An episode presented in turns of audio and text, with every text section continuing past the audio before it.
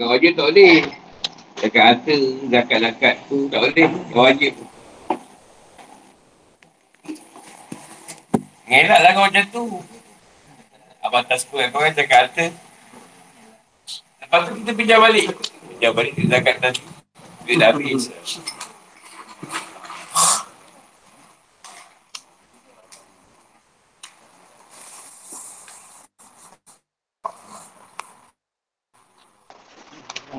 Ha? Itu baru ni ke? Baru masuk ke? Oh, dah nak habis dah. Hmm.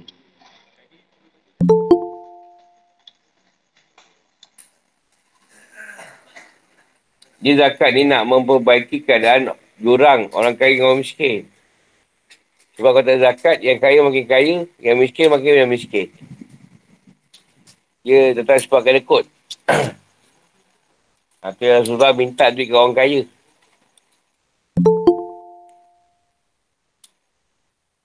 Memang Rasulullah tak pergi minta ni. Cikgu dia ni dah kena minta ni. Nak kira tu motor ada apa. Kira tu. Ha, kereta siap habis. Eh. Saya tak buat macam tu lagi tau. Ha. Tunggu nanti. Ha. Ha.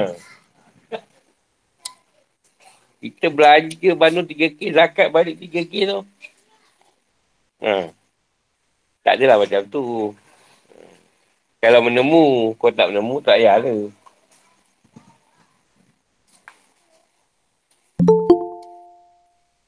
Sebab zaman ni susah sikit nak dikesan sebab rumah jauh-jauh. Lalu rumah dekat-dekat. Jadi terkesan lah. Contoh basah sedap, bau sampai yang sebelah, yang sebelah susah. Kan? Jadi tak beri kat dia. Kan rumah jauh-jauh. Tak. Payah sikit lah. Nak bayar zakat ni banyak lah cerita. Itu maksud sedekah apa, derma lah, apa, ipak. Tak habis malam.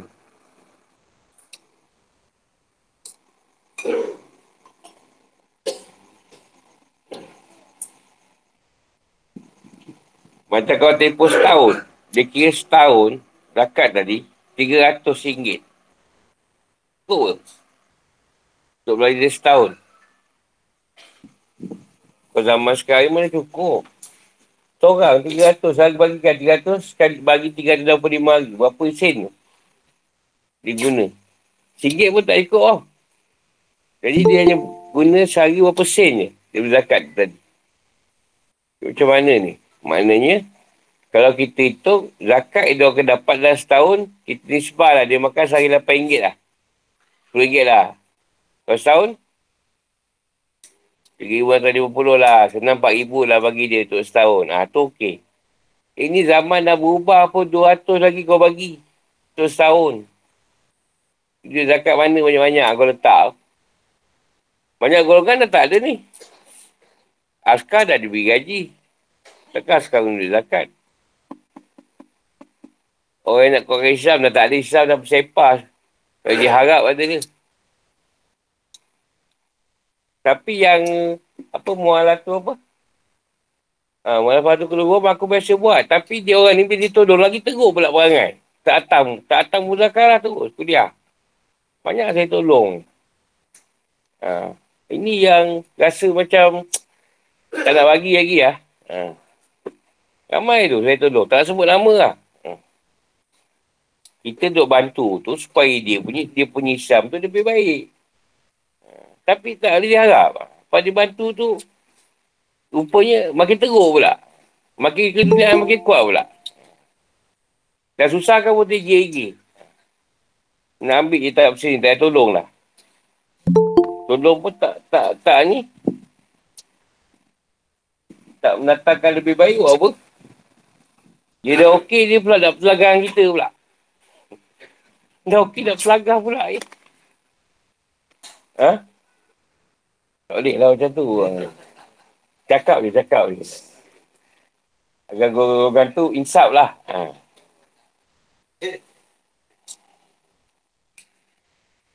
Bila balik-balik pada petunjuk lah. Hidayah tu milik Allah lah. Ha, tu tak boleh cakap apa lah. Petunjuk tu milik Allah. kita boleh tolong je.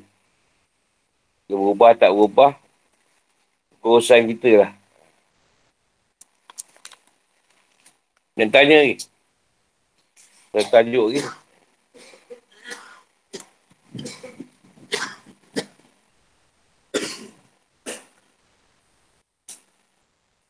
Jadi masalah sekarang, orang banyak bagi sendiri zakat. Sebab dah kurangnya rasa kepercayaan. Ha, jadi banyaklah orang, cuma ada beberapa negeri lah.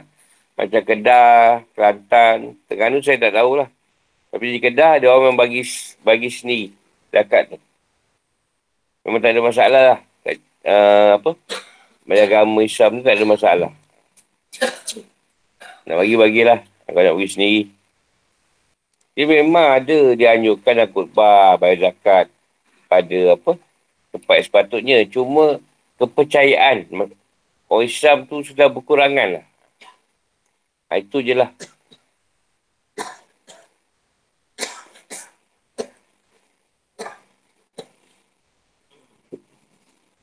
Contohlah orang tu tak boleh bekerja. Tak boleh bekerja dah. Apa ni? tak boleh dah tak boleh bekerja dah sakit tak boleh apa tak rezeki kan jadi kalau berdapat dia pergilah kat orang tu tanya berapa dia perlukan sebulan mungkin tak apa lah bagi sampai lima ribu atau sebulan mungkin dah seribu dia perlukan untuk kegunaan dia ha, bagi je seribu kat dia setiap bulan jadi banyak alangan birokrasi lah dalam zakat tu sekarang banyak borang-borang lah, apalah. Nak siasat. Siasat tak ada masalah, siasat lah.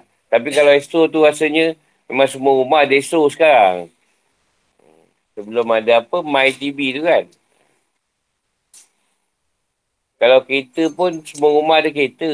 Sangat peloton lama pun RM2,000 kancil. Jadi yang menyiasat tu pun kenalah ada toleransi kat situ.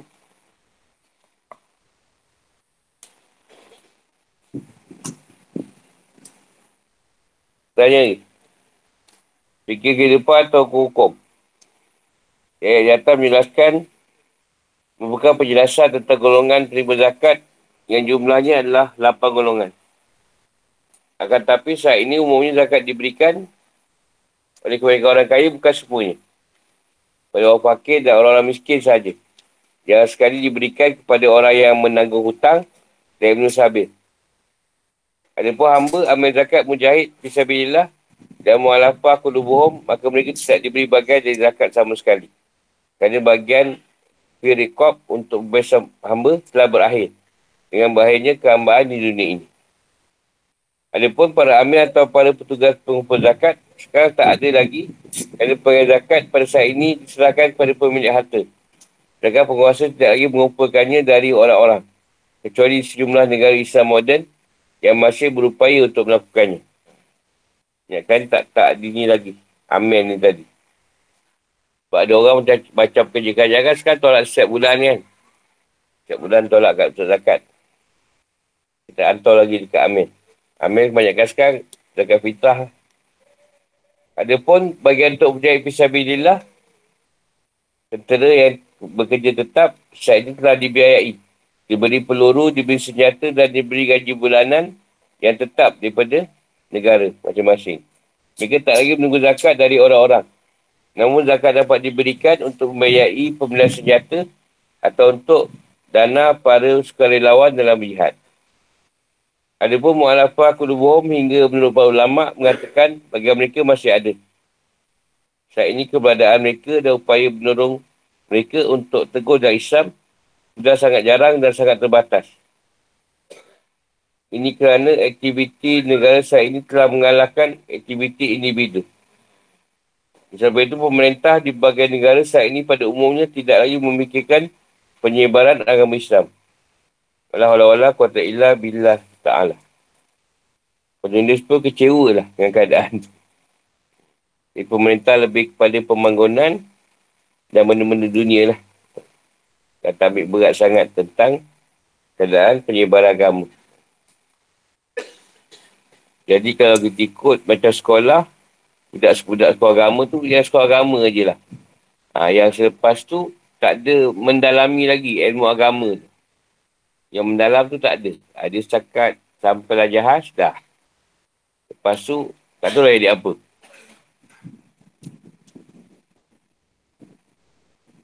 Masjid pun bukan tak nak bagi ustaz yang andal. Kos tinggi.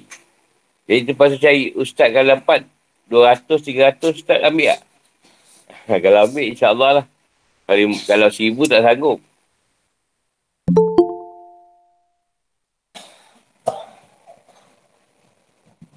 Dalam ayat ini terdapat tujuh hukum. Iaitu satu, firman Allah SWT. Inama syadakah. Juga bahawa sedekah dibagikan kepada lapan golongan tersebut. Maksud sedekah di sini adalah zakat-zakat yang wajib. Dari dalam hal ini adalah bahawa Allah menetapkan hak semua sedekah ini dengan lam tak nik. Lam ni menunjukkan kepemilikan untuk lapan golongan tersebut. Sedekah menjadi milik mereka tak lain adalah zakat yang wajib. Wajib tu untuk dia. Sampai itu pembatasan dipahami dari kata inama pada bangunan tersebut menjadi benar. Jika kita fahami sedekah itu sebagai zakat yang wajib. Jika kita masukkan dalamnya sedekah yang sunat, pembahasan ini tidak sah. Dan yang sunat boleh digunakan untuk membangun masjid, tempat penjagaan di perbatasan atau sepadan, sekolah, untuk pengusaha mayat dan semua bentuk kebaikan. Ha, itu sedekah sunat. Dan firman Allah SWT, Inama sadakah merujuk kepada sedekah-sedekah yang telah dijelaskan. Itu sedekah yang wajib. Dua, menunjukkan bahawa senang mengumpulkan dan membahagikan zakat yang ada di tangan imam atau pemimpin muslim. Bagi pada pemimpin muslim tu lebih senang untuk dibagikan. Atau orang yang ditunjuk-tunjuk untuk melakukannya. Yang ada orang yang boleh bantu bagi zakat tu dengan adil. Dari akan hal ini ditetapkan bagian dari zakat untuk para amir. Menunjukkan bahawasanya dalam menaikkan zakat harus ada amir zakat. Itu orang yang ditunjuk oleh imam atau pemimpin muslim untuk mengumpulkan zakat. Dengan demikian, Nas di atas menunjukkan bahawa imam adalah orang yang, yang berwenang mengumpulkan zakat. Dan ini semakin diperkuat dengan firman Allah SWT. Ambillah zakat dari harta mereka guna membersihkan dan menyucikan mereka. Kalau suruh ada orang yang pungut zakat. Atau bos satu sirih. Ada pun zakat yang tidak nampak yang diberikan langsung oleh pemilik harta kepada penerimanya yang disimpulkan dari firman Allah SWT. Dan orang-orang yang dalam hartanya disiapkan bagian tertentu. Bagi orang miskin yang meminta dan yang tidak meminta. Al-Ma'arij 24-25. Ini bagi orang yang tahu direct pada orang yang susah. Atau asnaf. Ada ke dalil dia. Bagai menjadi hak meminta-meminta, peminta-peminta dan orang yang tidak mempunyai apa-apa yang tidak minta-minta boleh diberikan langsung kepada mereka tanpa melalui perantara. Tiga. Ambil zakat punya hak dalam zakat walaupun dia orang kaya. Ini bukan mendapat menjadi ulama. Walaupun dia orang kaya, dia layak terima zakat. Upah zakat dia, dia pungut tu. Makna dari ayat At-Tawbah 60 menunjukkan kewajipan membagikan zakat secara merata ke seluruh lapan golongan. Telah saya sebutkan pendapat para ulama dan dari, dari mereka tentang bolehnya memberikannya kepada tiga golongan saja atau kepada satu orang saja. Lima. Ambil zakat, mu'alafah, kudubuhum. Dan hamba pada zaman ini tidak ada. Ada pun fisabilillah, artinya untuk para mujahidin. Mereka tak lagi memerlukan zakat kerana mereka telah menerima gaji bulanan yang tetap. Namun zakat untuk golongan ini diberikan kepada para sukarelawan atau untuk membeli senjata ketika keadaan darurat atau jika keperluan yang mendesak untuk hal itu. 6. Firman Allah fukara wal masyakin. Umuman untuk mencakupi orang kafir dan orang muslim. Akan tapi, umumnya dikhususkan dengan sunnah Nabi SAW. Juga bahawa zakat hanya diberikan pada orang fakir, miskin yang muslim. Tapi tak ayat dapat zakat. Maksud dari firman Allah, Faridatu minallah. Untuk mencegah adanya tindakan yang salah. Di sisi ayat ini dan pengharaman memberikan zakat kepada selain lapan golongan ini. Isa Rasul bersabda dalam sebuah hadis buatkan oleh Abu Daud dari Ziyad bin Haris Asyada dan hari ini adalah daib. Sebenarnya Allah tidak reda kepada hukum yang diputuskan seorang Nabi dan yang lainnya dalam sedekah Sehingga dia menetapkan hukumnya sendiri di dalamnya. Lalu Allah membaginya menjadi lapan. Hikmah zakat. Arazi dan Siri menjelaskan hikmah dari diwajibkan zakat. Dia menyebutkan 12 kebaikan yang didapatkan pemberi zakat dan apa kebaikan didapatkan oleh penerimanya. Ini secara ringkas. Ada pun faedah zakat bagi muzaki, orang yang mengeluarkan zakat. Dan sebagai berikut. Satu, zakat merupakan perubatan yang tepat dan harus diambil untuk menghapuskan penyakit cinta dunia dari dalam hati. Menghancurkan kecenderungan yang sangat kuat kepada harta dan untuk menghalangi perhatian penuh manusia. Tak ada harta. Dan maksud dari firman Allah SWT, ambillah zakat di harta mereka guna membersihkan dan menyucikan mereka. At-Tawbah 103. Maksudnya membersihkan dan menyucikan mereka dari tenggelam dalam pengejar dunia. Dua, menghentikan perilaku bersenang-senang dengan kenikmatan dunia dan bawa manusia menuju ke alam perhambaan kepada Allah. Serta mencari redaannya dengan menyedekahkan harta dan mendapatkan redanya. Tiga, melawan tirani harta dan kerasnya hati. Seperti firman Allah SWT. Sekali-kali tidak. Sungguh manusia itu benar-benar melampaui batas. Apabila melihat dirinya serba cukup. Al-Alaq 6 hingga 7. Maka diwajibkan zakat untuk mengurangkan kita harta dan mengembalikan hati untuk mencari, mencari keadaan Allah. Empat, mendidik jiwa untuk merasakan penderitaan orang lain, berbuat baik kepada orang-orang, berupaya memberikan kebaikan kepada mereka dan menghapuskan kesulitan dari mereka. Ini merupakan salah satu sifat Allah. Nabi SAW bersabda, berakhlaklah dengan akhlak Allah. Lima, menumbuhkan rasa cinta orang-orang fakir kepada orang kaya. Kerana berikan nafkah kepada mereka dapat memunculkan kecintaan, kecintaan mereka kepada pemberi. Ini sebagaimana dikatakan oleh Nabi SAW dan hadis. Sebagaimana oleh Ibn Adi, Abu Nu'aim dan Al-Bahaki. Dari Ibn Masud. Al-Bahaki mesaikannya. Watak hati manusia terbentuk untuk mencintai orang yang buat baik kepadanya dan membenci orang yang menyakitinya. Bila mereka mencintai orang yang buat baik kepada mereka, mereka akan mendoakannya dengan kebaikan. Dan doa menjadi sebab bagi tetapnya kenikmatan pada seseorang. Hal ini sebagaimana firman Allah SWT. Tapi yang bermanfaat bagi manusia akan tetap ada di bumi. Arat 17. Dan Rasulullah SAW bersabda dalam sebuah hadis diwakilkan oleh At-Tabrani dan Al-Qatabi dari Ibn Mas'ud. Ini adalah daib. Jagalah harta kalian dengan zakat. 6. Zakat memindahkan seorang dari derajat memerlukan satu derajat yang lebih tinggi. Dia tidak memerlukan sesuatu. Derajat yang pertama adalah sifat makhluk dan derajat yang kedua adalah sifat al-haq Allah. Tujuh. Mengimpakkan harta untuk pelbagai kebaikan, kebajikan dan kepentingan umum. Membuat pelakunya patah mendapatkan pujian yang abadi di dunia dan pahala yang abadi di akhirat. Sehingga ia menjadi sebab bagi ikutnya harta ke dalam kubur dan ke hari kiamat. Setelah sebelumnya ia akan lenyap kerana bagaimanapun harta akan hilang. 8. Berikan harta pada orang lain bukan berlaku yang menyerupai pada malaikat dan para nabi. Sedangkan menyimpannya menyerupai perilaku orang-orang bakil yang tercela. Sehingga memberi adalah lebih baik. 9. Menempatkan kebaikan dan kasih sayang salah satu sifat Allah SWT dan bersedekah membuat seorang berakhlak dengan akhlak Allah. 10. Berimpak. Dapat merealisasikan kebahagiaan sosial Sebagai iman merealisasikan kebahagiaan rohani dan solat merealisasikan kebahagiaan jasmani. Sebelas. Zakat merupakan realisasi dari syukur. Dan iman bersyukur kepada pemberi nikmat adalah wajib. Dan mensyukuri nikmat dengan menggunakannya untuk mencari reda. Mencari reda sang pemberi nikmat. Dua belas. Diwajibkan zakat. Dan dihukumkan pada terciptanya keakrapan dan kasih sayang antara kaum muslimin serta hilangnya iri dan dengki antara mereka. Adapun faedah zakat bagi penerimanya adalah sebagai berikut. Satu, menghilangkan kekurangan dan menutupi keperluan. Ini merupakan tujuan yang terkuat dengan memperhatikan keadaan pemilik harta yang telah mendapatkan harta dan hatinya terkait dengannya. Namun tersisa harta yang melebihi keperluannya sehingga disisakan padanya jumlah yang banyak dan diambil dengannya jumlah yang sedikit saja. Dua, tidak menghentikan fungsi harta yang melebihi keperluan pokok. Allah SWT telah memberikan harta sebagai sarana untuk memenuhi keperluan. Bukan untuk disimpan, ditabung dan dipegang. Tiga. Harta adalah milik Allah. Sedangkan orang kaya adalah penyimpan hartanya. Orang fakir adalah orang yang menjadi tanggungannya. Antara golongan harus ada ada kerjasama. Saling mengasihi.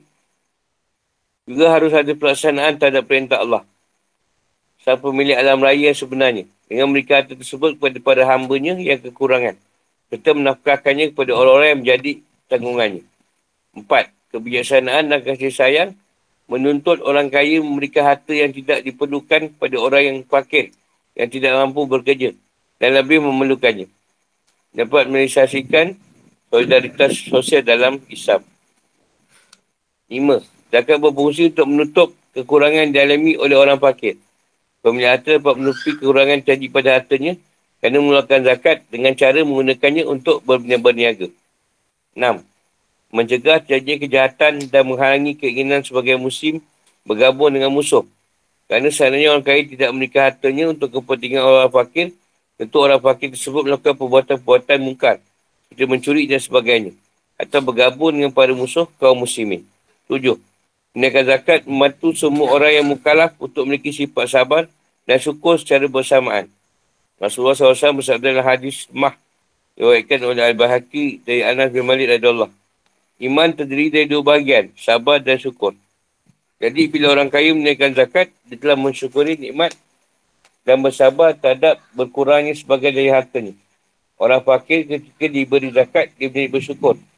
Dan sebelumnya dia bersabar. Lapan. Ketika orang fakir yang berzakat dari orang kaya, dia tak langsung dia membantu orang kaya untuk selamat dari celaan dan keburukan di dunia. Dia azab neraka di akhirat. Sehingga orang fakir seperti orang yang memberi kebaikan kepada orang kaya. Dan membebaskannya dari neraka. Allahu'alam. Ada soalan?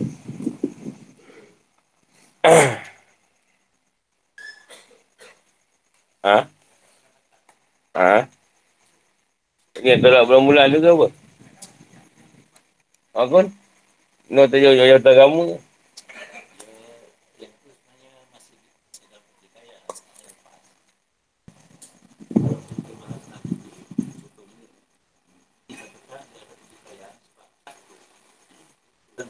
Ha. Ha. Jadi Jadi kalau ikut sekarang, uh, kalau dah bayar zakat, tak bayar income tax. Dia kata tolak. Income tax tak masuk. Kata itu kerajaan.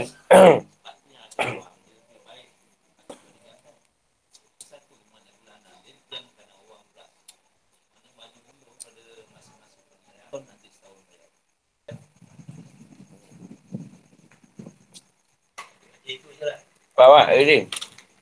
Dia orang tak nak bayar setahun tu nanti banyak. Jadi dia orang tolak bulan-bulan. Tak terasa lah kalau hujung tahun esok. Kalau hujung tahun esok, setahun punya bayar tu. Ha, contoh macam tu lah. Tapi siapa yang tak nak macam tu pun tak ada masalah. Yang nak tunggu setahun pun tak ada masalah.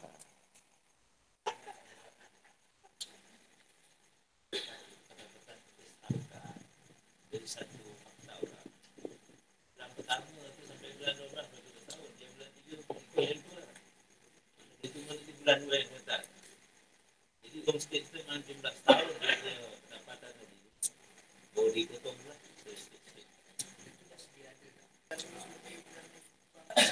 Oh. simpanan atau emas simpanan setahun jadi betul juga sebab dia tahu bulan bulan itu lebih karena kemampuan kita tak ada yang ni kita gunakan bawah. Ini tak kita orang. Nak kata simpanan kita. Nanti zakat. Saya tanya.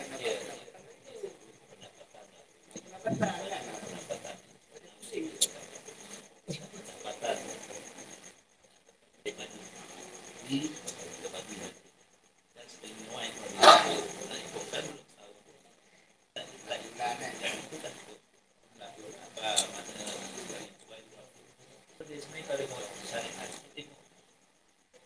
tu air apa ini? Kalau air tu beli, kita. Jadi tu mana air hujan je,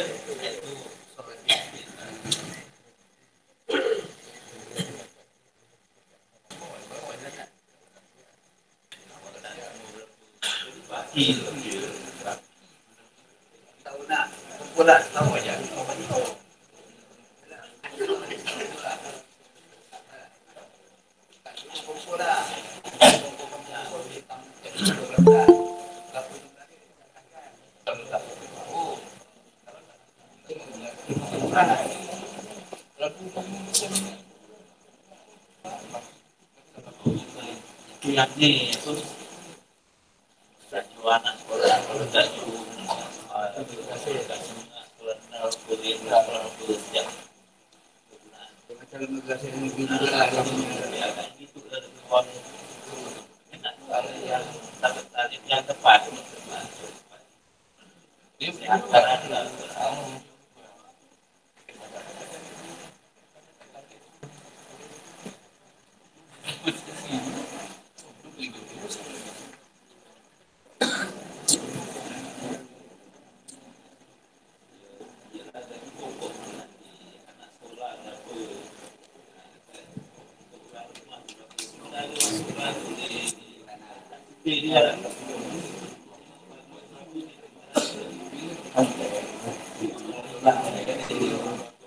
Tak tegar juga perdebatan ni. Agak tegar jugalah. Dia tak puas hati Encik Kudin tu. Dia zakat macam ni lah Encik Kudin. Ha, bila kita tak berkira dengan Allah, Allah tak berkira dengan kita. Dia jangan banyak kira lah. Ha, tu je. Lagi banyak kira, lagi banyak tu orang berkira ni. Sampai juga lah.